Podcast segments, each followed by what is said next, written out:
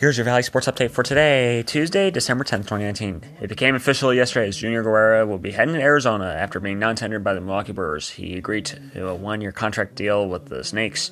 He has a club option for 2021. He was the Milwaukee Brewers starter on opening day 2017. And in basketball, the Suns are looking to trade for Kevin Love of the Cleveland Cavaliers.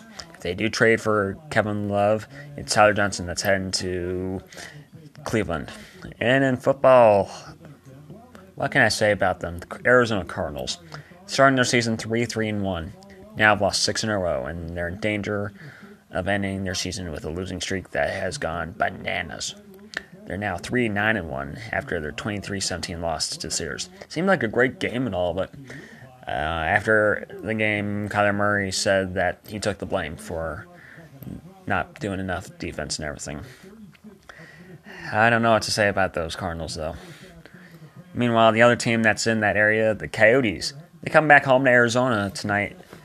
At 7 o'clock, they play the Flames after a 4-3 shootout win on Sunday against the Blackhawks. They never had a lead at all in that game. They were down 2-1, 3-1. They tied it up in the second period. They didn't score a goal at all in the third period.